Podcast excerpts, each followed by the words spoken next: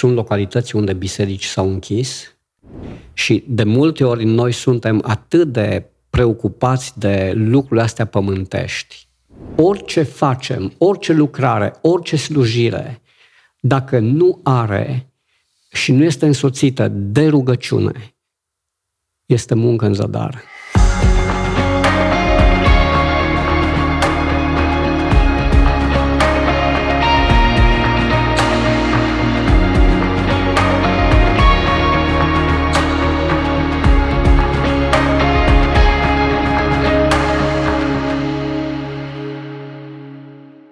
O nouă zi, un nou episod la podcastul Arise for Christ. Și înainte să intrăm în subiectul nostru de azi cu invitatul nostru special, uh, vrem să vă invităm să mergeți pe website-ul nostru riseforchrist.com să aflați mai multe despre lucrarea noastră.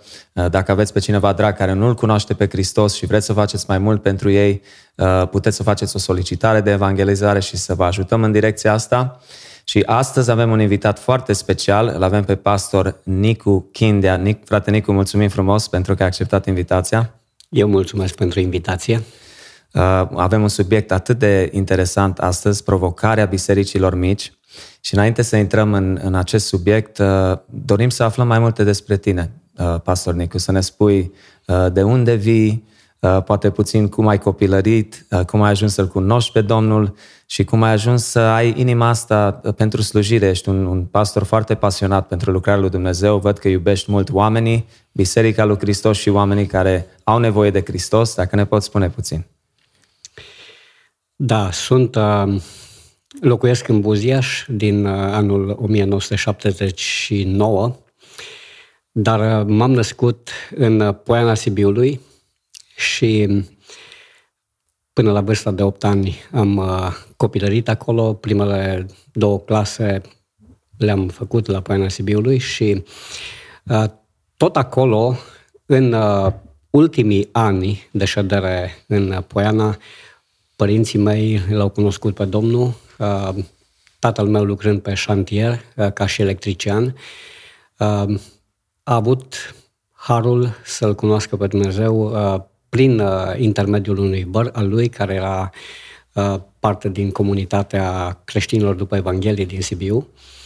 Și venind acasă, i-a spus mamei că el s-a hotărât să se pocăiască și mama, auzind Evanghelia, a decis și ea să se pocăiască împreună cu el. Minunat. Uh, și a fost aș spune, începutul vieții de credință. Eu mi-aduc aminte de perioada aceea, cu toate că destul de vag, dar știu momentul în care uh, am început să-i văd pe părinții mei rugându-se uh, și tot uh, imediat după aceea am început să vizităm niște vecini uh, care erau pocăiți și aveau o adunare de casă. Nu știu sigur dacă au avut acea adunare de casă și înainte de a se pocăi părinții mei sau uh, după, cred că au avut-o pentru că nu era doar acea familie, mai erau uh, câteva persoane în localitate. Nu exista o clădire a bisericii pe vremea aceea și îmi aduc aminte cu plăcere de acele întâlniri de părtășie, de rugăciune uh, și mai ales pentru faptul că noi copiii, neavând loc stăteam uh, pe spătarul canapelei, așa, în linie, înșirați. Și era o, o, o, un timp extraordinar. Cântam, ne rugam uh, și chiar dacă de la o vârstă fragedă mi-aduc aminte de momentele acelea. Și a avut un impact și asupra voastră ca și copii. Uh, da. Părinții, bunicii mei au fost foarte supărați pe, pe chestia asta, că părinții s-au pocăit, dar nu a avut uh, ce face.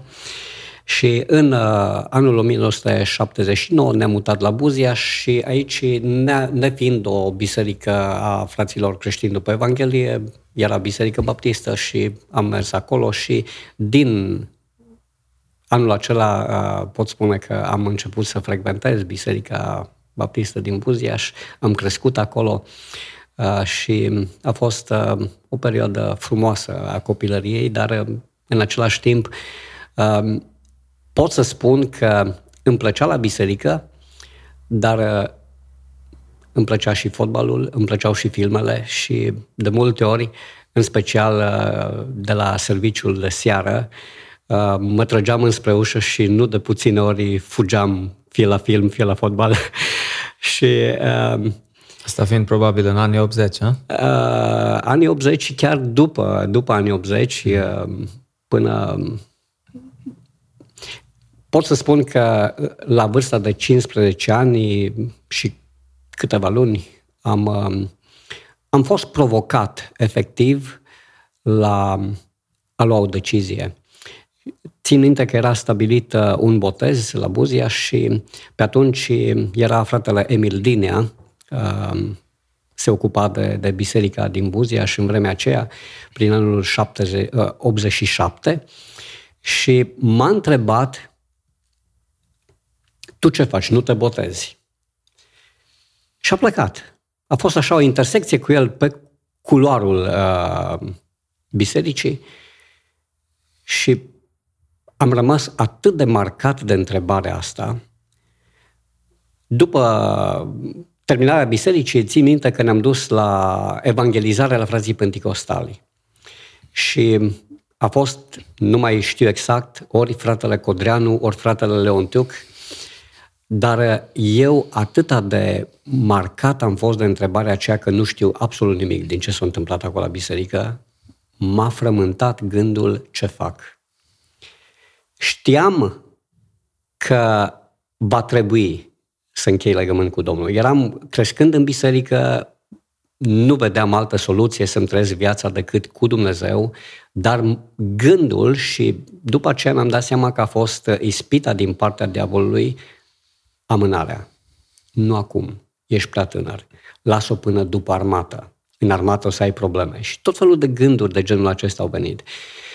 Uh, frământarea a fost foarte puternică și țin minte că în uh, naivitatea mea, am plecat de la biserică, de la evangelizare acasă și m-am rugat seara și am zis, Doamne, dacă Tu vrei să mă botez acum și dacă Tu vrei să te slujesc pe tine de tânăr, ajută-mă să adorm foarte repede.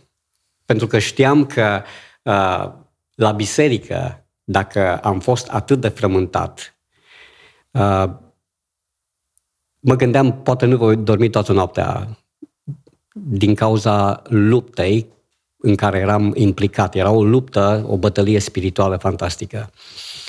Și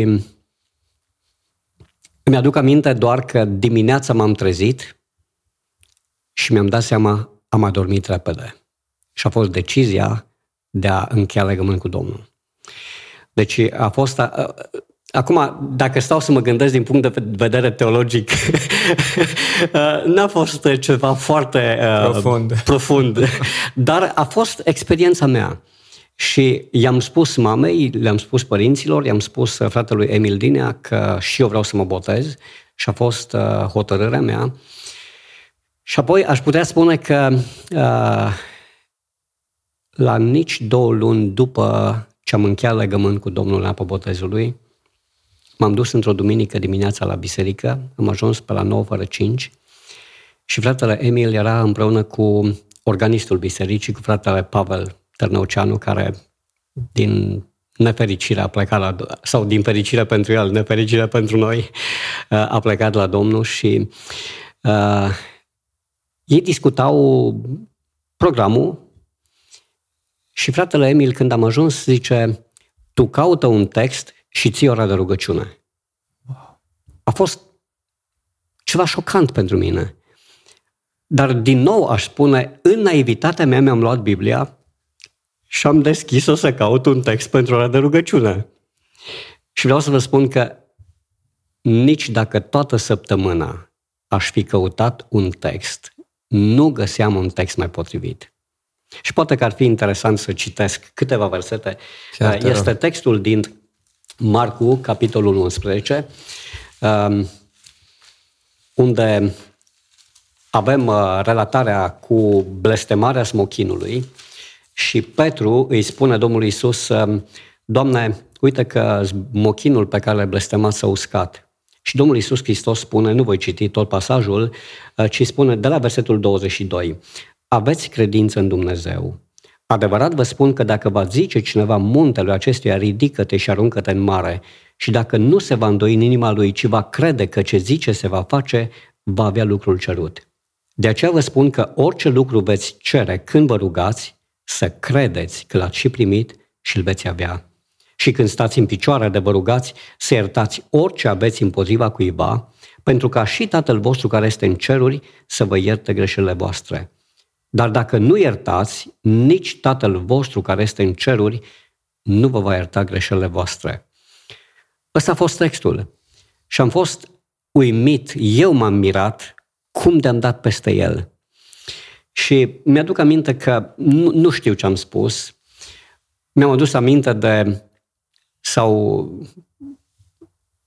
nu mai știu exact, uh, mi-am amintit, am auzit undeva sau pur și simplu le-am spus fraților, uh, nu știu dacă voi mă vedeți, uh, dar eu nu vă văd. În două minute mi s-a uscat gura, nu mai aveam salivă, aproape că nu mai puteam să vorbesc de emoție. 16 ani sau cât ai avut atunci? A, 16. Da. Nu știu dacă am avut 16 da. ani împliniți, aici undeva. Da. Îmi pare rău că nu n-am notat niciunde uh, data aceea când am ținut prima dată ora de rugăciune, dar uh, acela a fost doar începutul, pentru că de atunci încolo, o vreme, câteva luni, am ținut în fiecare duminică rugăciunea la Buziaș. Și după fiecare întâlnire, fratele Emil mă lua și îmi spunea, acolo a fost bine, dar uh, nu mă lăuda prea tare mai multe critici și uh, observații și uh, a, a început, de fapt, perioada de mentorare. Și după foarte scurt timp, zice, pentru duminica viitoare pregătești studiu biblic. Și am început să țin uh, studiu biblic și asta a durat până când am plecat în armată. Și uh, cum a fost, deci practic de la 15-16 ani, atunci ai început să ai o relație proaspătă cu Cuvântul lui Dumnezeu? Da, da. Bine, și până atunci mai citeam din Biblie, dar uh, citeam pentru că mă puneau părinții, Așa. mă puneau să învăț versete, versetul de aur, dar nu era ceva care uh, o făceam neapărat de, de plăcere, dintr-o dorință lăuntrică de a face lucrul ăsta, ci pentru că mi se spunea da. și am încercat uh, să fiu băiat ascultător. Da. Uh, dar uh, după, după ce am uh, luat decizia de a-L urma pentru, pe Domnul, uh, pasiunea pentru Scriptură uh, a, a, s-a aprins și am început să iubesc Scriptura, să iubesc viața de rugăciune și aș putea spune că atunci am avut o viață de rugăciune pe care acum mi-o doresc. Uh, și despre asta poate că o să vorbim puțin mai târziu. Neapărat. Dar uh, Asta a fost. Am început să studiez uh, Biblia, Cuvântul Lui Dumnezeu, cu, cu bucurie, cu pasiune. Și după ce am plecat în armată, în armată mi-aduc aminte de o experiență extraordinară. Uh, am făcut armata la Piatra Neamț, la transmisiuni și țin minte, biserica era uh, undeva în cartierul cu unitatea militară. Și eram într-o duminică în baza sportivă, și la ora 9 și ceva, eram întins pe iarbă și am început să plâng. Pentru că mă gândeam, eu nu pot să merg la biserică. Dar uh, n-a durat foarte mult pentru că am început să fug din unitate la biserică, fiind aproape. Wow. Uh, și a fost uh, asta după, după uh, depunerea jurământului. Uh, dar a fost uh, o experiență foarte faină și în armată, uh, efectiv, am putut să frecventez biserica. Nu știu dacă e bine să spun, dar uh, o spun, de la un moment dat aveam haine civile, le aveam în unitate, le țineam uh, undeva sub calorifer și odată n-am mai stat să mă schimb, m-am dus uh, în uh, hainele militare și uh, a fost control în dormitor și comand, ajutorul comandantului de regiment mi-a găsit hainele civile sub calorifer și Am fost, uh, nu mai știu, cred că am făcut și vreo zi de arest atunci. Oh. Mi-au luat hainele, dar le-au dus la magazia de transmisiuni, unde era un frate penticostal și a doua zi le-am avut înapoi. Asta e bună. Deci, uh, domnul uh, a fost... Deci, în magazia de transmisiuni, de fapt am făcut armata la transmisiuni, în magazia de transmisiuni aveam locul nostru de părtășie. Deci era, am fost foarte mulți. De fapt, unitatea militară uh, de la Piatra Neamț, regimentul, era așa un fel de regiment neoficial, dar disciplinar, pentru că era, uh, erau foarte mulți pocăiți, erau uh, oameni cu neamuri în străinătate și recidiviști.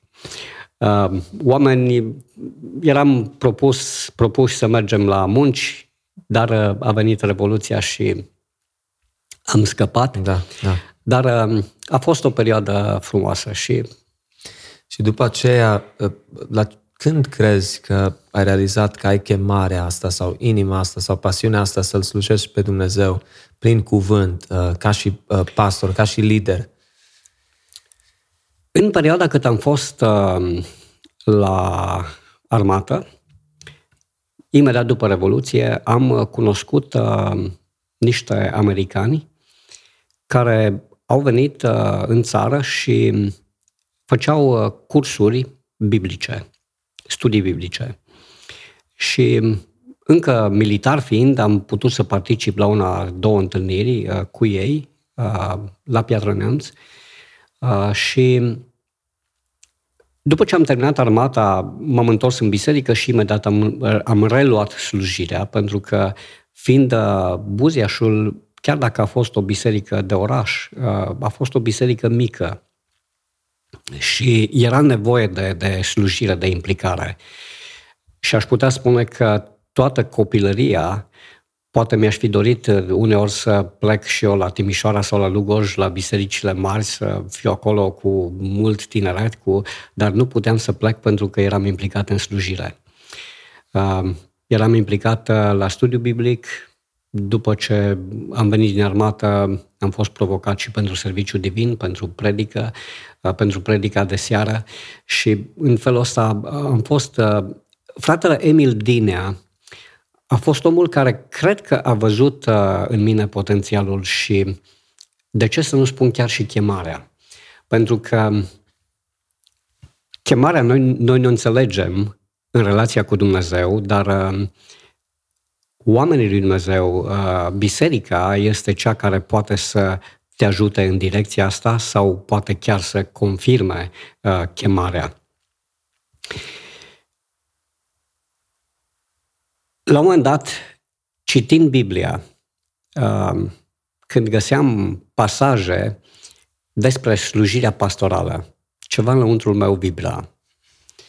Și aș putea spune că mi-am înțeles chemarea slujind și pe de altă parte, citind Scriptura și prin cuvânt, Duhul Domnului îmi vorbea într-un mod deosebit prin acele pasaje care vorbeau despre uh, slujirea pastorală, despre uh, lucrare. Și la un moment dat, uh, țin minte, înainte de a avea pregătire în domeniu, am fost propus și fratele Emil vrea să mă trimită păstor la Petriș, pe Mureș. Ori eu habar n-aveam uh, ce înseamnă lucrarea pastorală, adică știam ce înseamnă, dar nu eram pregătit pentru așa ceva și în discuția cu părinții am, am refuzat uh, chemarea respectivă, provocarea respectivă, dar întorcându-mă la acea perioadă când, uh, după terminarea facultății, am început să merg și eu uh, cu frații americani care aveau în timpul săptămânii câte patru zile de studiu, de luni seara până joi uh, la prânz de obicei și am început să merg cu ei și eram 3-4 zile la studiu, pe weekend veneam acasă și eram implicat în biserică. Luni, uh, duminică seara sau luni dimineața plecam din nou într-o altă întâlnire pentru că se ținea în localități diferite. Am mers uh, cam în toată țara, Alba Iulia, Șimleu Silvaniei, Sibiu, multe, multe localități. Și în felul ăsta am început să, să slujesc și am început să învăț despre lucrarea pastorală. Și după vreun an de zile când am mers împreună cu ei, uh, era vorba să se deschidă la Mediaș un, uh, o școală biblică și m-am dus la Mediaș să mă înscriu la școala biblică. Și când m-am dus acolo, l-am căutat pe fratele Gigi Dobrin și mi-au spus de la biserică, fratele Gigi Dobrin e plecat la Oradea să înscrie la facultate, la teologie. Și am zis, păi stai puțin, fratele Gigi deschide școală biblică la media și se înscrie la Oradea. Și zic, mă duc și eu la Oradea. Wow. Și am decis să merg uh, și eu la facultate la Oradea, uh, am început să învăț, uh, am reluat materialul de bacalaureat la limba română și m-am dus la Oradea, pregătirea biblică, introducere în Vechiul Testament, în Noul Testament, uh, am avut ca și uh, subiecte uh, ceva, știu că am pregătit foarte bine personajele biblice. Am făcut studii de caz pe marile personalități ale Vechiului Testament, ale Noului Testament, în, în pregătirea pentru admitere. Și prin Harul Domnului am intrat, la, m-am dus la fără frecvență, pentru că la distanță acum, pentru că tocmai pentru faptul că eram implicat în lucrare. Da. Și nu-mi permiteam și biserica ar fi avut, uh, avea nevoie de, de slujirea mea uh, în cei patru ani de, de facultate. Poate că ar fi fost mai bine dacă aș fi fost la zi, dar uh, asta a fost, asta a fost situația, da. așa am înțeles. Între timp m-am și căsătorit și atunci a fost mai ușor și pentru familie. Dar a fost bine și mă bucur de, de modul în care uh, Domnul mi-a dat har și modul în care mi-am înțeles uh, lucrarea Absolut. și chemarea și uh, vreau să vă spun că am avut ca și subiect de licență conceptul biblic de chemare la slujire. A fost uh, un subiect de cercetare pentru că în vremea aceea nu prea aveam în limba română uh, mai nimic pe subiectul ăsta și atunci, în uh, discuția cu fratele Ilie Țundrea, care a fost coordonator, și fratele Doru Hnatiuc, um, am uh, decis să fac din nou, să revin uh, la studiile de caz. Am luat toate marile chemări din Vechiul Testament și din Noul Testament. Și am studiat biblic cum i-a chemat Dumnezeu pe Moise, pe Avram, pe uh, Ieremia uh, și așa mai departe. Uh, și a fost uh, o muncă, nu mi-am dat licența în anul în care uh, a fost promoția mea, tocmai pentru faptul că am studiat, deci doi ani de zile am lucrat așa intens, mai ales că pe vremea aceea nu aveam calculator, scriam la mașina de scris și mi-aduc aminte, eu scriam, scriam cu pixul, deci a fost scrisă cu pixul, cu ștersături, cu săgeți, cu uh, indicatoare și uh, soția a fost secretara mea, eu îi dictam și ea, ea scria la mașină și asta a fost uh, perioada de construcție a, a lucrării de licență, pentru că în final uh, a fost uh, scrisă pe calculator, editată cum trebuie și uh, ce frumos.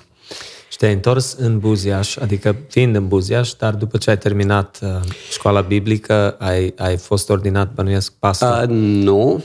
Uh, după ce am terminat uh, facultatea la Oradea, uh, între timp, fiind la distanță, la fără frecvență, m-am angajat, lucram uh, la un depozit de materiale de construcții, uh, gestionar.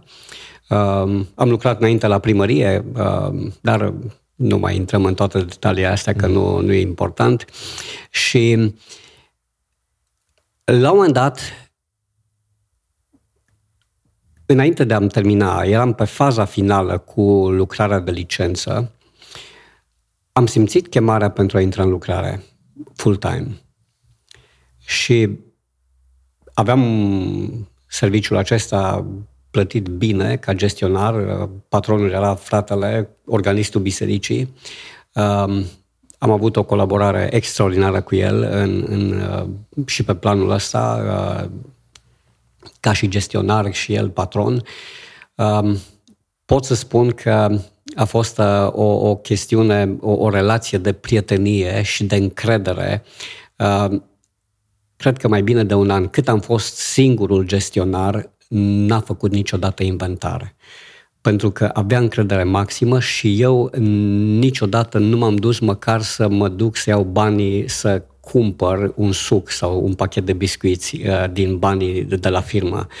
Uh, a fost uh, o relație faină. Țin minte că mergeam seara, scoteam banii din borsetă și împreună număram la sfârșitul zilei și aia era tot. Dar ce vreau să spun este că La un moment dat am simțit chemarea pentru a renunța la serviciu a intra în lucrare.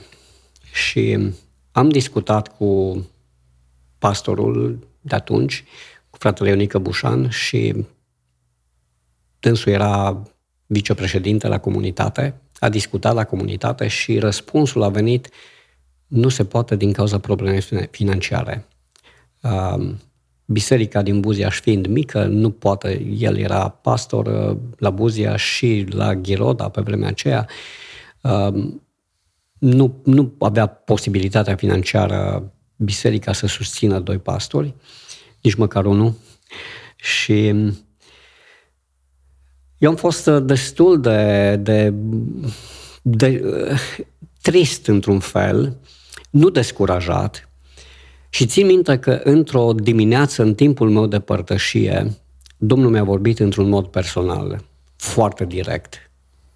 Și mi-a spus așa, problemele financiare sunt ale oamenilor. Eu n-am avut niciodată probleme financiare. Și asta a fost cuvântul din partea Domnului în care am zis, m-am rugat după aceea și am zis, Doamne, sunt gata să merg în lucrare, oriunde mă vrei Tu în țara asta. Și chiar am provocat biserica din Buzia și biserica din Bacova, pentru că eram implicat la Bacova. Uh, Bacova a fost uh, o biserică filială la Buziaș, uh, care s-a deschis imediat după Revoluție și la, la Sinersig, două filiale. Și după ce am venit din armată, am început să merg cu bicicleta. Mergeam duminică de duminică. Și am provocat biserica din Bacova și din Buzia să se roage pentru ca Domnul să-mi arate unde mă vrea să slujesc. Și la aproximativ o lună de zile, răspunsul din partea Domnului a fost Bacova. Și am decis să intru în lucrare și am spus fratelui păstor, fratele Ionică, uitați, asta e situația, simt că Domnul mă vrea și sunt dispus să intru în lucrare fără suport financiar. Și doi ani de zile am lucrat ca voluntar, am, am, mi s-a încredințat lucrarea de la Bacova, dânsul era păstorul bisericii, eu misionarul și am lucrat doi ani de zile și Dumnezeu și-a ținut promisiunea. Nu am avut probleme financiare. Exact. Nici eu, pentru că Dumnezeu nu avea. Și eu eram în slujba Lui. Absolut. Și a fost o experiență foarte faină. Și pot să spun că după doi ani de zile um, am fost ordinat uh, și am fost ordinat ca misionar pentru bisericile misiune. Și țin minte că după ce am intrat pe salar, mi-a părut rău, pentru că veneau bani mai puțin decât înainte. Wow! și am zis, Doamne, cât de minunat lucrezi Tu. Slavă Lui! Dar uh, Domnul bun și Domnul și-a arătat uh, și după aceea credincioșia, dar cred că a fost o lecție uh, și mă gândesc de multe ori și a fost uh, o perioadă în care am învățat să trăiesc prin credință. Și lecția pe care am învățat-o atunci uh, este o lecție pe care o experimentez și astăzi. Uh, și laud pe Domnul pentru modul minunat în care El uh, m-a chemat și a purtat de grijă și îmi, îmi, îmi poartă de grijă și El să fie slăvit în, Amin. în tot ceea ce sunt și tot ceea ce fac. Mă bucur mult, ce mărturie puternică. Ești pastor de mai mulți ani de zile acum și putem să intrăm, cred, în subiectul nostru, provocarea bisericilor mici. La ce ne referim când uh, spunem acest lucru, ca să înțeleagă ascultătorii? Vorbind despre bisericile mici, mă gândesc în special la bisericile din mediul rural, la bisericile de la sate. Și în multe situații, bisericile uh, sunt mici, sunt uh, îmbătrânite, pentru faptul că copiii cresc, se formează și când ajung la liceu sau, în cel mai fericit caz, la terminarea liceului, pleacă la oraș.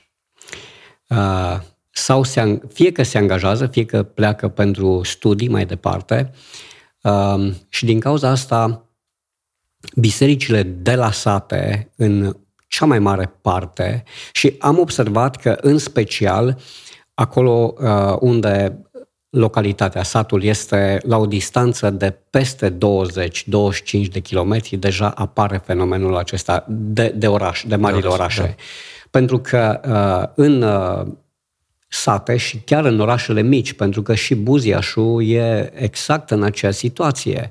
Tinerii, când ajung cel puțin la terminarea liceului, uh, pleacă pentru că nu au, nu este facultate și nu, este, uh, nu au loc de muncă. Și atunci pleacă în Timișoara, avem uh, tineri care de la Bacova și chiar vreau să uh, vă spun că am avut o experiență foarte dureroasă uh, cu mulți ani în urmă la Bacova. Aveam uh, la un moment dat o lucrare cu tinerii. Uh, aveam vreo șapte tineri în biserică. De fapt, cinci erau tinerii noștri, două fete erau uh, printre prietenii care frecventau biserica și întâlnirile de tineret, dar am început o lucrare cu tinerii și aveam undeva la 15 până la 19 persoane în fiecare săptămână la întâlnire de tineret, ceea ce era un lucru extraordinar. Dar uh, într-un an, cinci dintre tinerii noștri au plecat în Timișoara. Și după ce au plecat ei, două dintre fetele care veneau și erau nelipsite la biserică, n-au mai venit la biserică pentru că au început și ele să meargă la Timișoara la biserică. Și ceilalți tineri n-au mai venit. Și dintr-o dată acea lucrare frumoasă, care era așa de o perspectivă faină, uh, s-a năruit. S-a oprit totul, pentru că ceilalți tineri din sat, după ce au plecat tinerii noștri, prietenii lor care i-au invitat, Uh, cu toate că unii veneau și pentru faptul că eu predam religie și îi anunțam, aveam contact cu ei la școală și uh, îi chemam. Erau tineri din Biserica Pentecostală, tinerii noștri și tineri din sat care veneau pentru uh, întâlnirile de tineret, dar doar la întâlnirile de tineret. Și dintr-o dată am rămas fără ei. A mai fost o experiență când uh, au crescut copiii care atunci erau uh, în biserică și într-un an uh, o familie cu cinci copii s-au mutat de la Bacova la Buziaș. Tocmai din cauza școlii, a fost o perioadă în care nu li s-a acord, uh, asigurat uh, mijloc de transport de la Bacova la Buziaș și mergeau cu ocazie și părinții Uh, lucrau în străinătate și au fost nevoiți să iau o decizie așa rapidă de a cumpăra o casă în Buziaș ca să nu mai fie nevoie de navetă. Și astea sunt situații, uh, doar situațiile pe care eu le-am întâlnit în uh, bisericile de pe sate, de la Bacova și în general, bisericile din mediul rural sunt cu puțini membri și majoritatea bătrâni la Bacov avem foarte mulți bătrâni care nu mai pot veni la biserică pentru că sunt bolnavi, nu se mai pot deplasa. Trebuie vizitați acasă. Trebuie vizitați acasă. În fiecare lună merg cu cina la ei uh, și nu mă duc duminica, în duminica în care uh, dau cina, în prima duminică, merg uh, după aceea, uh, de obicei în prima săptămână sau a doua. Uh, și stau de vorbă cu ei, merg în timpul săptămânii tocmai pentru ca să pot să petrec uh, mai mult timp cu ei. Și în general, uh, tinerii aceștia care merg la oraș, merg la facultate, de obicei nu se întorc în, în De obicei lor. nu se mai întorc. Se integrează în uh, bisericile din Timișoara, în bisericile din oraș și uh, nu se mai întorc. Uh, pentru că se stabilesc, uh, își mută domiciliul uh, la, la Timișoara și fie se căsătoresc, fie... În mod interesant, uh, dacă tot vorbim despre Timișoara, am vorbit și cu un pastor din Lugoj, care totuși e un oraș, orășel mai mare, uh, și până și el îmi spunea, cred că cu aproximativ 2 ani în urmă, că și tinerii de la ei din biserică, foarte mulți merg în Timișoara, în special și în da, timpul da. săptămânii da.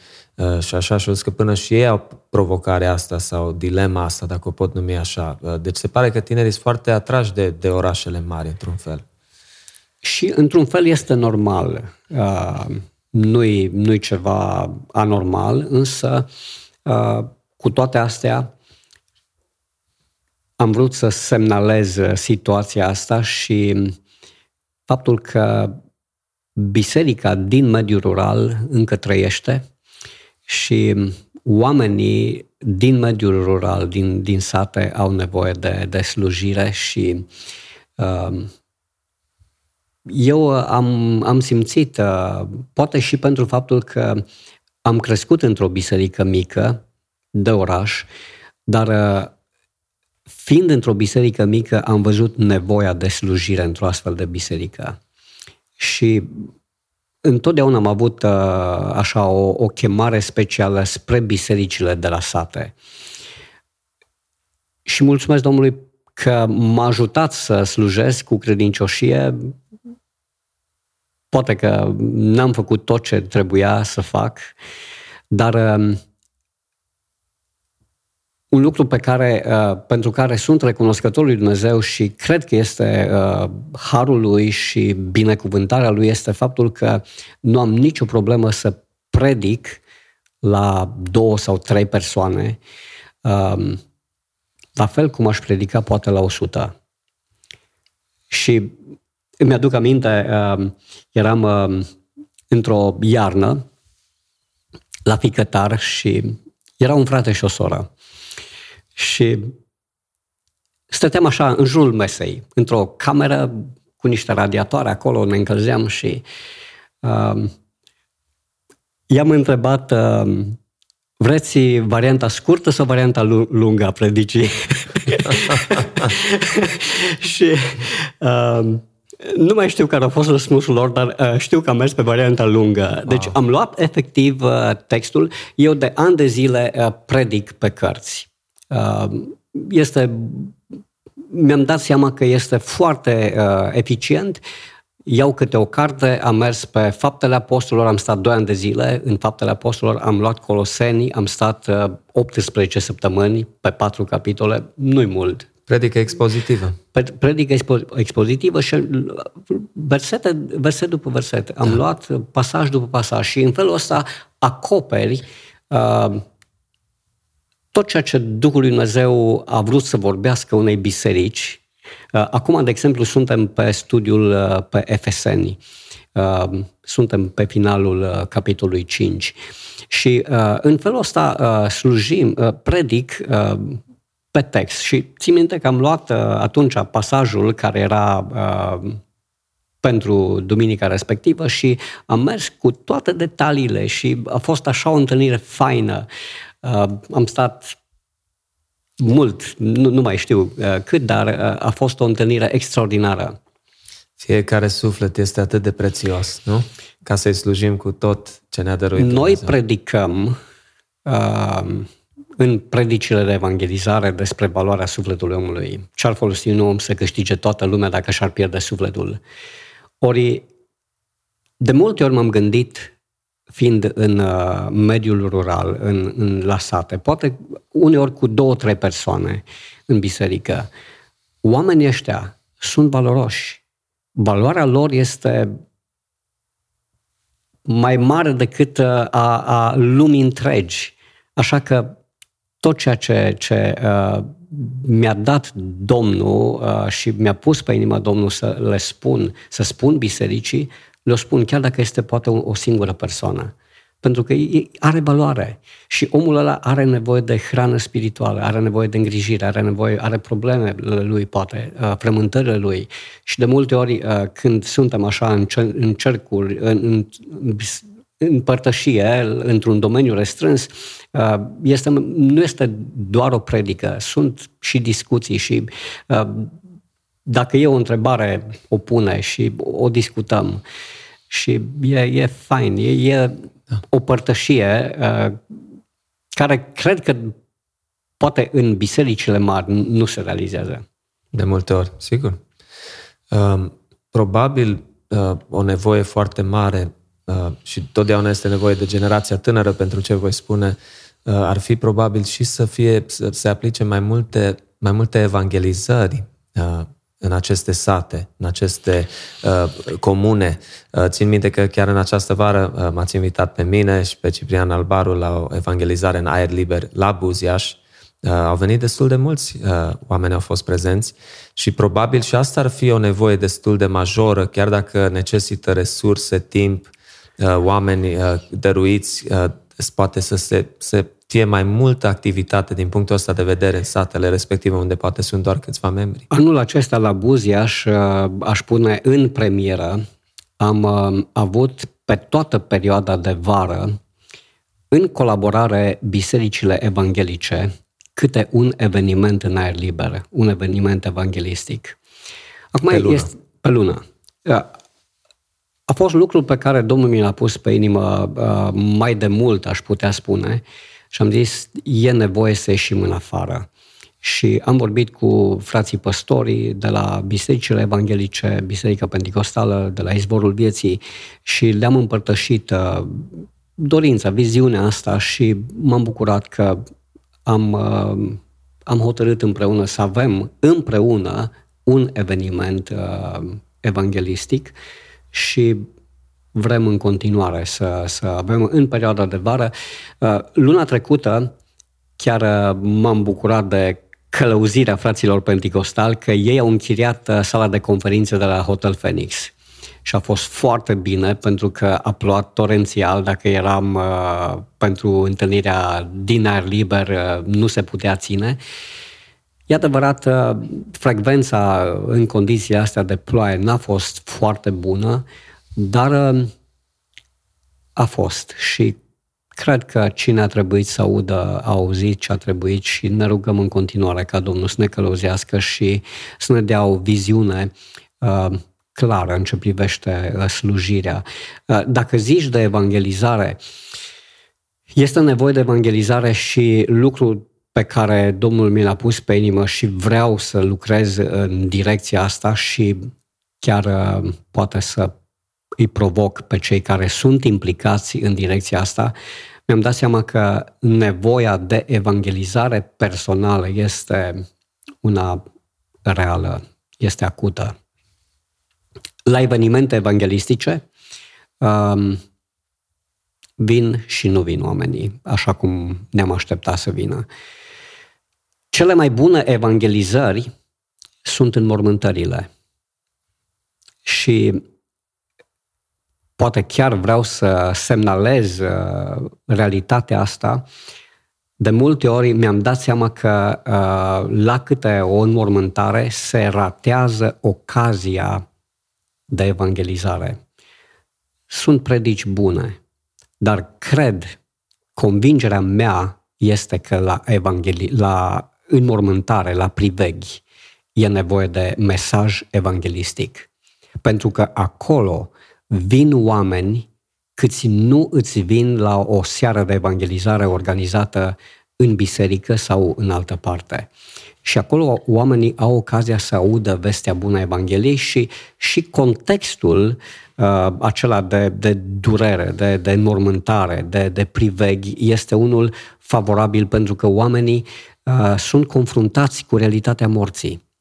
Și în același timp este extraordinar într-o astfel de situație să arăți perspectiva veșniciei, viața uh, și moartea dintr-o perspectivă nouă, din perspectiva uh, biblică a nădejdii pe care o avem în Domnul Isus Hristos. Mi-aduc aminte, fratele Teofil Ciortuz, la o întâlnire cu păstorii. A făcut o afirmație faină de tot. Pe mine m-a marcat atunci și spunea am spus fiecare câte ceva din anul trecut. Și el a spus, fraților, eu am participat anul trecut la 17 sau 18 evangelizări speciale. A făcut o pauză, după care a zis, poate vă întrebați ce să alea. În mormântări, fraților. Și el spunea, uh, este o ocazie extraordinară și chiar dacă și până atunci am, uh, de obicei aveam mesaj evanghelistic la mormântări, la privec, dar de atunci încolo, uh, în exclusivitate, m-am focalizat în situațiile astea, ori de câte ori am fost la normântare sau priveghi, uh, pe mesaje evanghelistice. Da, da, foarte important. Uh, ai menționat ceva mai devreme și vreau să intri în subiect uh, despre rugăciune. Clar că dacă lipsește ceva în vremurile de azi, uh, oamenii și chiar noi creștinii suntem pe fugă, suntem grăbiți mereu, suntem provocați în, în multe direcții, dar rugăciunea poate nu e cum a fost odată. Dacă ne poți spune ce ai vrut să spui și bineînțeles că mijlocirea pentru aici, aceste biserici aici, mici. Adi, uh, ai atins un punct foarte sensibil și dureros pentru mine. Pentru că privind uh, la anii de slujire, acum îmi dau seama că foarte mult timp am fost implicat în foarte multă slujire și fiind în biserici din mediul rural, uh, slujirea pastorală nu înseamnă doar predicare, nu înseamnă doar uh, studiu biblic, ci înseamnă mult mai mult. Înseamnă și să schimbi poate becurile la biserică sau uh, să faci focul la biserică, pentru că sunt situații în care uh, bătrânii în perioadele geroase uh, nu mai pot veni să facă focul. Și vreau să împărtășesc o, o experiență extraordinară pe care am avut-o la Bacova acum câțiva ani. Mă sună, era o iarnă cu multă zăpadă, fratele care făcea uh, focul, fratele Virgil, uh, mergea cu bicicleta, are probleme cu inima și mă sună într-o sâmbătă dimineața și îmi spune, uh, frate Nicu, uh, e bai. Zic, care e baiul? Zice, trebuie să te gândești, nu mai pot să fac focul, pentru că pe vremea asta eu nu mai pot ieși. Mai ales că e seară, e întuneric, nu văd bine și trebuie să te gândești la cineva să facă focul. Și altcineva mai în măsură decât... Uh, nu, nu a fost. Și zic, frate Virgil, nicio problemă, rezolv eu problema. Și în, uh, după masa aceea m-am dus uh, în sat, am făcut câteva vizite și la un moment dat am vizitat o familie uh, a unor prieteni ai noștri care vin la biserică, încă n-au încheiat legământ cu Domnul și stau cu ei și la un moment dat le spun, uh, zic, na, vă las pentru că merg acasă și acuș trebuie să mă întorc să aprind focul. La care domnul Fane zice, păi dar de ce să veniți noastră de la Buziaș? Zic, păi fratele Virgil, uite, nu mai poate. Zice, auzi, mergi cu mine și îmi arăți cum se aprinde focul și îl aprind eu. Zic, păi da, dacă tot uh, merg să vă arăt cum se aprinde, și aprindem. Și eventual, dacă mai veniți odată mai târziu să mai băgați pe foc, e bine, și atunci eu vin dimineața la 5 să băg pe foc. Zice, dar cum să veniți de la Buzia și dimineața de la 5? Zice, vin eu, că eu așa nu pot să dorm. Eu mă trezesc dimineața de dimineață. și vreau să vă spun că uh, de atunci încolo, omul ăsta a început să facă focul la biserică ani de zile a, a, a durat. Acum și el este mai în vârstă, nu mai poate, dar a fost uh, așa o, o, o intervenție divină, aș putea spune. Și mulțumesc Domnului pentru, pentru el și ne rugăm pentru el ca Domnul să-l binecuvânteze pe el și soția Amin. lui, familia lui. Amin. Ce frumos! Uh, am auzit mai mulți... Uh, scuze, să Întorcându-ne la problema rugăciunii, am spus asta pentru că păstorul de la sate uh, este implicat în mult mai multă slujire. Uh, Foarte solicitat. Solicitat. Oameni care au nevoie să meargă la medic. N-au, am, la, la Bacova este um, o prietenă de familie care are fetele în Germania, amândouă, ei singură. În fiecare lună trebuie să merg cu ea la medic, trebuie să merg să iau medicamentele de la farmacie, um, să merg după trimitere, să deci are nevoie de, de ajutor și uh, eu întotdeauna, chiar dacă biserica și bisericile de la sate sunt mici unde slujesc, eu întotdeauna am mers pe considerentul și am zis, eu nu sunt doar păstorul la 2, 3, 4, 5 sau mai mulți oameni, ci eu sunt pastor în localitatea respectivă. Și țin minte că am avut uh, o situație la Bacova când am fost nevoit să le spun fraților, uh, vreau să vă spun ceva, niciodată nu voi întoarce spatele nimănui care are nevoie de mine. Pentru că sunt oameni care nu sunt în biserica noastră, dar au nevoie de ajutor. Sunt oameni, au valoare și sunt semenii noștri. Absolut. Revenind la subiectul care tot ne îndepărtăm de el legat de rugăciune, acum pot să spun că Dumnezeu uh, parcă mi-a spus oprește-te și trebuie să înțelegi că e nevoie de ceva mai mult. Citesc o carte de Torei, Puterea rugăciunii și rugăciunea cu putere. Și vreau să vă spun că această carte mi-a revoluționat viața. Și spuneam că a atins un punct sensibil pentru că privind acum la mesajul acestei cărți îmi dau seama că am alergat mult, m-am ostenit mult și poate n-au fost rezultatele care m-aș fi așteptat să fie. Și acum am înțeles cauza. A fost prea puțină rugăciune. Mi-a vorbit Domnul într-un mod special printr-o idee din cartea asta cea mai importantă lucrare pe care o putem face ca și creștini, și aici nu e vorba doar de păstori, este rugăciunea. Și ar vrea ca toți frații, surorile, ori de unde ar fi ei, și ascultă mesajul ăsta, să ia în considerare acest adevăr care poate schimba viața bisericilor nu doar din mediul rural, nu doar din România, din întreaga lume. Dacă noi ne-am ruga prin Duhul Sfânt, așa cum ne învață Scriptura, și dacă am venit înaintea lui Dumnezeu cu problemele noastre, cu nevoile noastre, cerând, implorându-L pe Dumnezeu să intervină Dumnezeu ar face-o.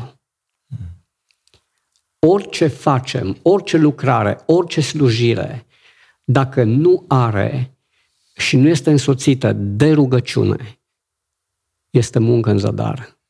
Este concluzia la care eu am ajuns în dreptul meu.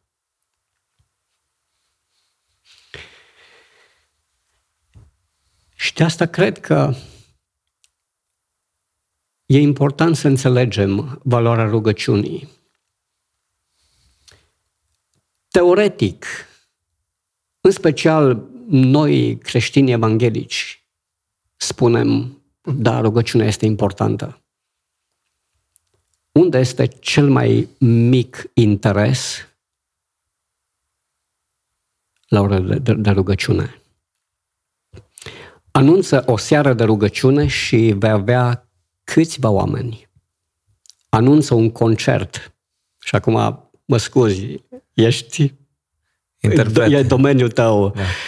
Și oamenii vor veni cu grămada. Dar și nu-i rău că vin la concert.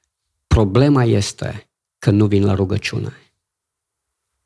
Și mă rog lui Dumnezeu ca El, ă, aș vrea să, să, să-i provoc pe toți cei care ascultă uh, podcastul ăsta să caute cartea asta a lui Torei, rugăciunea cu putere și uh, vom vedea modul în care Dumnezeu poate să transforme, să schimbe viața noastră. Wow, extraordinar. Ce, ce provocare mare pentru fiecare dintre noi, pentru lideri, pentru membrii bisericilor noastre, cei care ne ascultă. Um, dacă Pen, să pentru, că, pentru că vorbim despre și provocare la rugăciune, uh, pot să vă spun că uh, acum mă gândeam bisericile din mediul rural, poate cea mai mare nevoie pe care o au este de a fi susținute în rugăciune de către oameni din uh, întreaga lume. Și nu doar în rugăciune. E nevoie, așa cum spuneai, de implicare în evangelizare și de multe ori m-am gândit și uh, cel puțin uh, aici, uh, acum fiind păstor la Buziaș, Bacova, Racovița, Ficătar, Silagiu, este un cerc de biserici. Da. Și gândul meu și viziunea mea și dorința mea este să încep să, să instruiesc oameni tineri pentru evangelizare personală și să facem echipe și să mergem împreună în fiecare localitate. Nu, nu, nu cei din Bacova în Bacova, nu cei din Buziaș în Buziaș sau din Racovița în Racovița, ci, bineînțeles, fiecare uh, trebuie să facă evangelizare întâi de toate în localitatea unde este, dar ar fi extraordinar și mă gândesc și văd prin credință ziua în care uh, împreună din aceste cinci localități mergem uh, și facem evangelizare uh, împreună în, în localitățile astea. Și cred că este o provocare și pentru cei care din Timișoara, care știu, sunt mulți implicați în, în evangelizare personală, din când în când mergem în Oltenia, mergem în Moldova, mergem în zonele îndepărtate. În zonele îndepărtate. Dar uh, aici, lângă noi, la câțiva kilometri, sunt sate unde mai sunt doar câțiva bătrâni mm. și nu are cine să meargă. Mă rog ca Domnul să atingă inimile multora prin provocarea aceasta. Și nu e chiar un concept biblic să ne rugăm pentru lucrători. Este, este, da. este. Și ce Aveam, provocare frumoasă, scuze că te întrerup, pentru ascultători, adică toți putem să participăm, toți putem să fim parte uh, din a susține această lucrare prin a ne ruga specific pentru aceste biserici, pentru aceste zone. Este adevărat că uh, de multe ori uh, ne gândim, nu mă pot implica în misiune la sate, pentru că fie n-am mașină, fie uh, distanța e mare, dar uh, rugăciunea poate ajunge la capătul pământului. Și de asta zic, uh, cred că atunci când oamenii se roagă împreună, am discutat, uh, după ce am uh, stabilit cu tine că vom discuta despre bisericile de la sate, din mediul rural, um, am dat câteva telefoane la colegi și uh, stăteam de vorbă cu un um, frate păstor, Lubomir Novakov. Și mi-a spus, i-am, i-am spus subiectul și zice, mai vreau să spun ce se întâmplă la noi la Nicolau Mare. Zice, noi am adoptat biserica din uh, Saravale și merg acolo și predic în fiecare duminică uh, și biserica din Șega, din Timișoara, de ani de zile este implicată cu lucrarea de tine, cu tinerii. În fiecare săptămână au o lucrare cu tinerii în satul ăsta. Și uh, spunea el, uh, ar fi extraordinar dacă bisericile mai mari, și când vorbim de biserici mai mari, nu ne gândim la bisericile de sute de persoane. Acolo unde sunt deja 20-30 de persoane, se pot gândi la o implicare într-o localitate apropiată.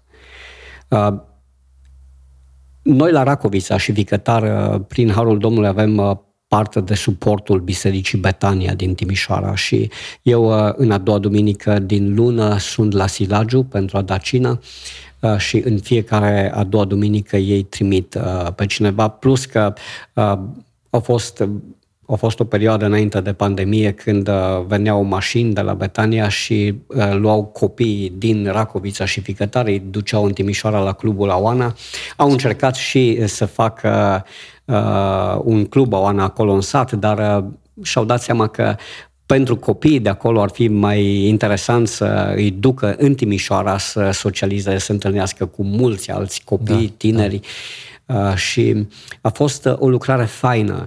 Uh, deci, sunt oameni sau sunt biserici care se implică, dar poate, poate puțini la cât de mare este nevoia satelor, bisericilor așa, mici. este, așa este și uh, ideea lucrul care mă, mă frământă și mă preocupă și a devenit un, un subiect de rugăciune pentru mine. Uh, nefiind tineri, partea muzicală în general, în bisericile mici este descoperită. Eu cânt și spunea uh, cineva, fraților, eu cânt, uh, nu cânt bine la cântare. Uh, uneori poate că uh, mi se potrivește și mie uh, chestiunea asta. Uh, este o nevoie reală și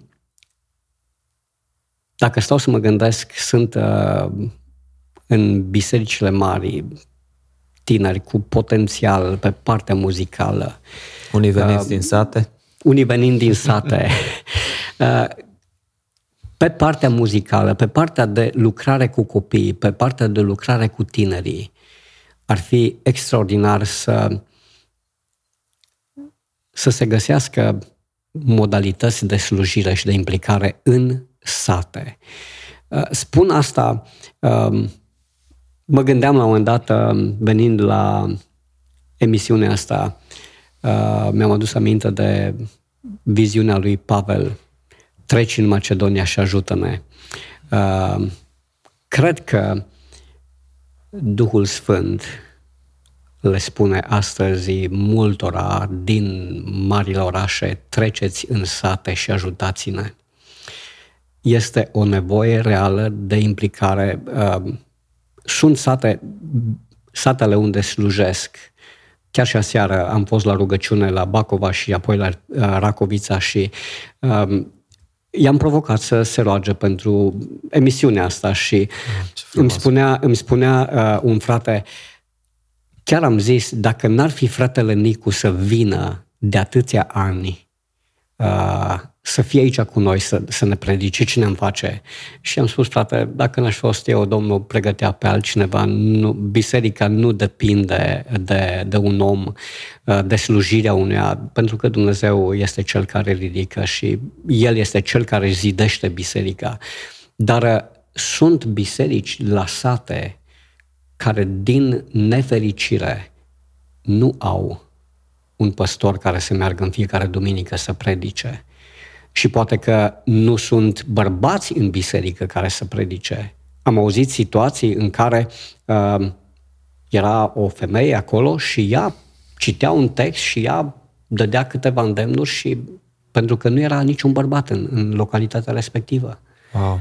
Și n-am căutat să fac o statistică legată de bisericile mici din mediul rural, nici pe Timiș, nici pe țară, nu știu dacă are...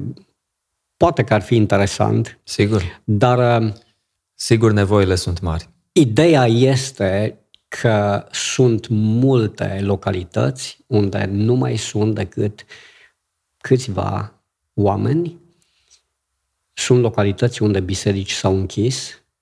Din păcate, am avut și noi experiența sinersigului, dar acolo, uh, prin Harul Domnului, uh, este biserică pentecostală, mărturia Evangheliei este și uh, aici cred că poate ar fi momentul să amintesc un lucru foarte important. Noi ca și credincioși, cred că trebuie să avem o perspectivă biblică legată de biserică. Pentru că de multe ori noi ne gândim, măi, în satul ăla nu e biserică baptistă. Dar poate este o biserică penticostală care merge bine. Cred că ar fi important ca noi, ca biserică baptistă, să ne rugăm pentru biserica penticostală, ca Dumnezeu să o binecuvânteze și să binecuvânteze lucrarea din localitatea aceea. Absolut. Pentru că biserica, din perspectiva biblică, este una singură nu e nici baptistă, nici penticostală, nici ortodoxă, nici catolică, nu putem eticheta confesional. Biserica este formată din oameni născuți din nou, oameni răscumpărați prin jertfa Domnului Isus Hristos, oameni care trăiesc pentru Hristos și pentru gloria Lui. Nu mi-am pregătit o definiție a bisericii, da. dar ca esență.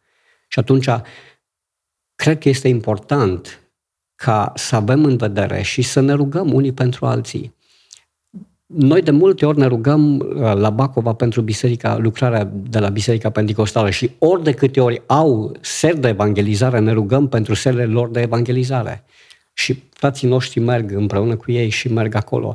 Pentru că nu e important ca oamenii să vină la noi, la grupul nostru de, de biserică. E adevărat, ne dorim lucrul ăsta. Dar eu dacă vestesc Evanghelia și un om se duce la Biserica Pentecostală și e acolo un credincios matur și crește și iubește pe Domnul și slujește, eu sunt bucuros și împlinit. Pentru că biserica este a Domnului. Și noi trebuie să avem această perspectivă în ce privește lucrarea. Absolut. Trebuie să ne rugăm pentru, pentru oameni ca să-L cunoască pe Domnul. Amin. Pentru că Domnul Isus și noi spunem, și aici de multe ori uh, este uh, paradoxal faptul că predicăm Ioan 6 cu, 14 uh, cu 6, eu sunt calea, adevărul și viața, nimeni nu vine la Tatăl decât prin mine. Dar de multe ori parcă am vrea să aducem pe oameni mai tare la biserica noastră decât la Hristos. Mm. Și asta este o problemă. Este o problemă doctrinară și este o problemă practică. Absolut. Um, am un prieten, uh, un pastor american, în Chicago locuiește, și el de 10 ani de zile uh, păstorește o mișcare, pentru că, na, biserica suntem noi, oamenii, nu clădirea până la urmă, o biserică de case. Au văzut pentru ei, au spus că pur și simplu pentru contextul lor, au spus că nu au nicio problemă cu clădiri și așa mai departe. El are doctoratul în Nou Testament. Chiar am făcut un podcast cu el pentru cei care ascultați, Jeff Hubing, uh, despre cum să avem o mentalitate a împărăției, dacă vor să urmărească și el a spus că contează foarte mult uh, să fii activ în comunitate, în zona ta, distanțele sunt mari acolo în Chicago și au șase biserici de casă unde se întâlnesc în case, o dată pe lună se strâng împreună cu toți, închiriază o sală sau merg într-un anumit loc, dar el pune mare accent pe asta din punct de vedere a relaționării și faptul că cei din afară care nu vor păși pragul unei biserici, poate vreodată să mai deschiși să vină la cineva, invitați la o masă, la un ceai, la o cafea. Uh, dar el, în vremurile noastre, păstorește o mișcare cu biserici de casă, el cu încă un pastor, crezi că în unele sate care decât să simtă poate ca și cum ar fi un faliment sau un eșec că se închide o biserică din punct de vedere a clădirii, ei să continue să se strângă la oaltă ca frați, ca biserică, poate la, la cineva acasă, aici unde chiar e criza asta, unde au rămas 2-3 membri. Eu am avut o experiență tristă, aș putea spune. Și aici, din nou, este un, uh, un minus al meu în, în lucrare. Într-un an, cu mulți ani în urmă, nu aveam mașină pe vremea aia, a fost înainte de 2006, uh, am început să merg într-un sat lângă Bacova, la Sârbova, unde nu era mărturie evanghelică. Și am mers la cineva acasă și sâmbătă de sâmbătă aveam întâlnire la un necredincios, la un ortodox, și acolo au început să se adune până în 10 persoane în fiecare sâmbătă. Extraordinar. Cântam, predicam, discutam și era o atmosferă atât de faină că abia așteptam să mă duc din nou. La un moment dat, o biserică penticostală din Timișoara, am aflat că un diacon are un frate acolo și lucra la amenajarea unui locaș de închinare acasă la fratele lui, a dărâmat un zid și au făcut o casă de rugăciune. Și eu când am auzit, i-am încurajat pe oamenii ăștia să meargă acolo. Pentru că uh, am zis, măi, noi aici nu avem acolo vin, uh, este grup de misiune care vine, uh, au un loc făcut, oamenii ăștia pot să meargă să asculte Evanghelia. Absolut. Și nu m-am mai dus, i-am trimis acolo. Și, din păcate, și aici de asta spun, a fost greșeala mea, că nu am urmărit ce se întâmplă acolo. Și n-am știut că de fapt nu s-a întâmplat nimic, doar amenajarea casei. Deci, acum, mi-e rușine că, că, că am făcut chestia asta. Am înțeles. Și mă rog Domnului să mă ierte pentru chestia asta. Dar am ratat o ocazie. Și de asta trebuie, avem nevoie de, de, de înțelepciune, avem nevoie de rugăciune.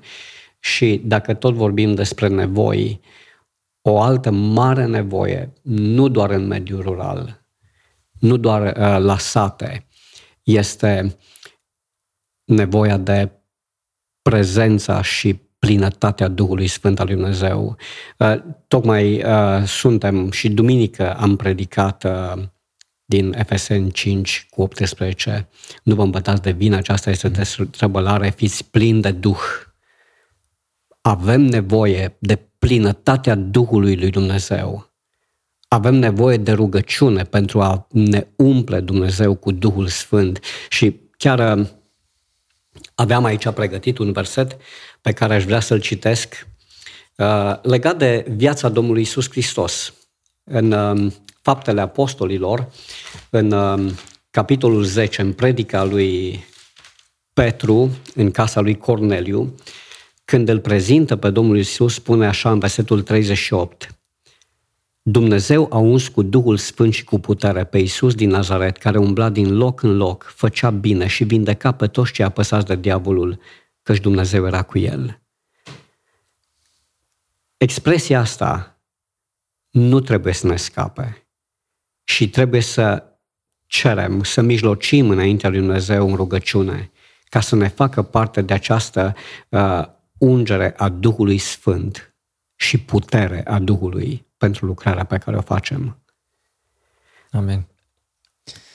Martin Lloyd Jones, în cartea Trezirea, chiar în partea de introducere și, de fapt, cred că și pe coperta din spatea cărții eh, scrie ceva de genul Dumnezeu poate să facă într-un singur minut mai mult decât noi păstorii, cu toate comitetele noastre, cu toată organizarea noastră, cu toate planificările noastre, nu putem face în 50 de ani. Și, adică, crede-mă, mă gândeam, wow, Doamne, încă mai este nădejde și pentru mine. Amen. Să vin înaintea Ta și să, să uh, mă pun la dispoziția Ta și să intervii în felul ăsta o idee și uh, după aceea te las să intervii uh, din cartea lui Torei, care a făcut minuni în Australia la începutul anilor 1900, a fost roagă-te, rugați-vă până se întâmplă ceva. Și cred că asta este, asta este provocarea pentru Biserica lui Hristos în zilele noastre. Și de ce să nu spun pentru Biserica lui Hristos în perioada asta de final de uh, istorie, pentru că nu cred că vor mai exista mulți ani, uh, sute de ani de aici încolo, dar este un alt subiect. Dar uh, în perioada asta, cred că este important ca noi, ca biserică, să ne rugăm cu stăruință, cu inimă curată, prin Duhul Sfânt, până când se întâmplă ceva. Amin. Este nevoia da. Uh, noastră a, a bisericii da. contemporane. Absolut. Um, și chiar vreau chiar aici să concludem. Nu cred că e ceva mai important decât ce ai menționat în ultimele momente. Uh, nevoia principală a bisericii, nu doar a bisericilor mici, ci a toate bisericilor, a fiecărui creștin. Uh, s-au menționat multe, eu cred și sper din toată inima că oamenii au fost uh, cercetați uh, și provocați uh, de această nevoie în bisericile mici din zonele lor, uh, pentru că tu slujești în Buzia și nu numai în, în, în cercul de biserici, uh, cum e cel mai bine să ia legătura cu tine? Poate anumiți slujitori, poate ne-au ascultat tineri care slujesc prin cântare, poate slujitori care predică, tineri care dau îndemnuri, îndemne. Ce, cum te pot contacta, poate, să punem în practică, în acțiune? Am uh, pe Facebook uh, numele complet, Kinda Nicolae Iosif. Am acolo uh, numărul de telefon, uh, putem, uh, pot să-l dai, uh, este public, uh, nu este secretizat și pe telefon, uh, pe WhatsApp, uh, Instagram, dar acolo prea puțin sunt prezent, dar uh, am auzit că este și e, e vizitat și am zis să-mi fac și eu unul, dar... Tinerii, special, tinerii cel mai mulți pe Instagram. Da. Mulțumim atât de mult, Pastor Nicu, Dumnezeu să te întărească în slujirea pe care o faci.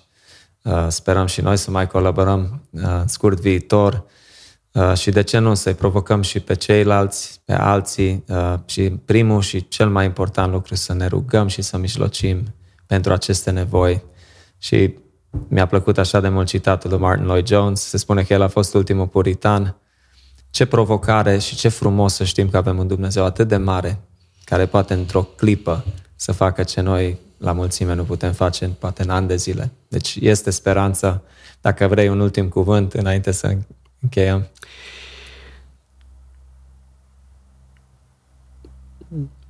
Nu știu, uh, mă gândeam uh, că poate ar fi important ca oamenii să, să se roage lui Dumnezeu, să le descopere El. Doamne, cum mă pot implica, poate în cea mai apropiată biserică din mediul rural, unde sunt doar câțiva oameni. Uh, nu trebuie să ne gândim la, la implicare la sute de kilometri, ci poate lângă noi, într-o, într-o localitate în apropiere, unde fie putem ajunge foarte ușor, um, fie cunoaștem pe cineva acolo, uh, putem să ne implicăm. Și cred că dacă avem pe inimă dorința de slujire, și aici fiecare în funcție de darul și chemarea pe care o are. Putem să ne rugăm, Doamne, călăuzește-mă și ajută-mă să înțeleg ce vrei Tu să fac în sensul ăsta. Și poate că rugăciunea constantă pentru bisericile din mediul rural nu trebuie noi să uh, dăm soluții lui Dumnezeu în rugăciune.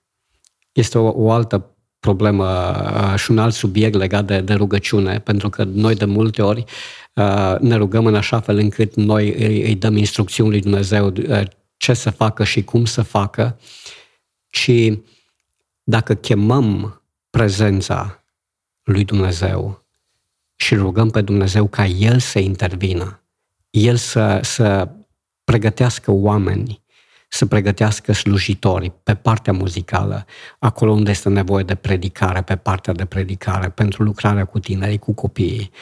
Să ne rugăm lui Dumnezeu, Doamne, pregătește Tu oameni care să se implice în bisericile din mediul rural, rugându-ne în felul ăsta s-ar putea ca Duhul Domnului să spună, uh, bine, acum du-te, pentru că tu ești unul care poți face ceva. Uh, la fel și când ne rugăm pentru ca Dumnezeu să scoată slujitor la secerișul lui, s-ar putea Domnul să spună uneia, du-te.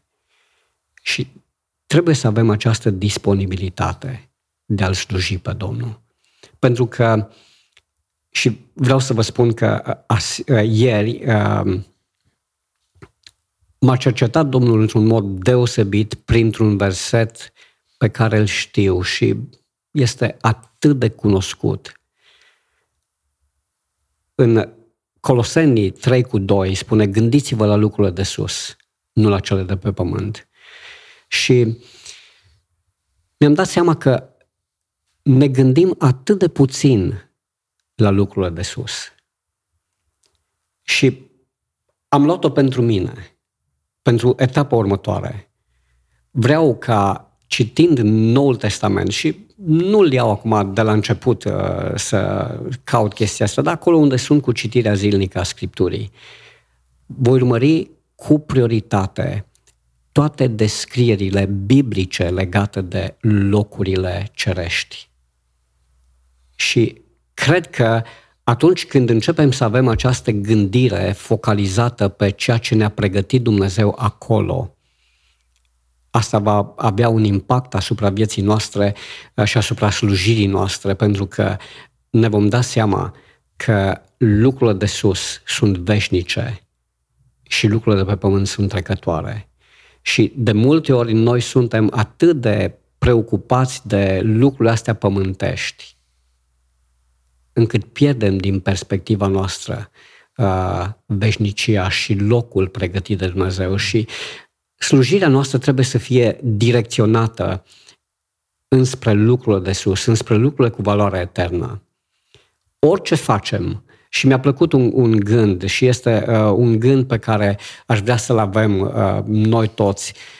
Câmpul nostru de misiune este locul nostru de zi cu zi, locul nostru de muncă, fie că e vorba de servici, fie că e vorba de școală. Uh, este primul câmp de misiune al nostru.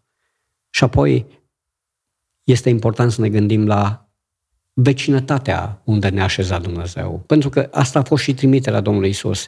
Uh, în faptele apostolilor spune, duceți-vă, veți primi o putere când se va pogorâ Duhul Sfânt peste voi și veți fi martori în Ierusalim, în toată Iudeea, în Samaria și până la marginea pământului. Este o progresie geografică acolo. Și cred că dacă noi am luat în calcul uh, această progresie geografică, multe biserici din mediul rural, din satele de lângă noi, uh, ar putea să fie binecuvântate și slujite altfel. Absolut, absolut. Mulțumim mult de tot, Pastor Nico. Domnul să te întărească în continuare și mulțumim că ai acceptat invitația noastră. Eu mulțumesc și mă rog ca Domnul să binecuvânteze mesajul ăsta. Um, este un uh, strigăt um, de ajutor, dar uh, nu fără nădejde și pot să spun uh, cu bucurie sunt acolo unde Dumnezeu m-a așezat și um, cred că Dumnezeu are lucruri mărețe și minunate și prin intermediul bisericilor din mediul rural. Amin. Așa este.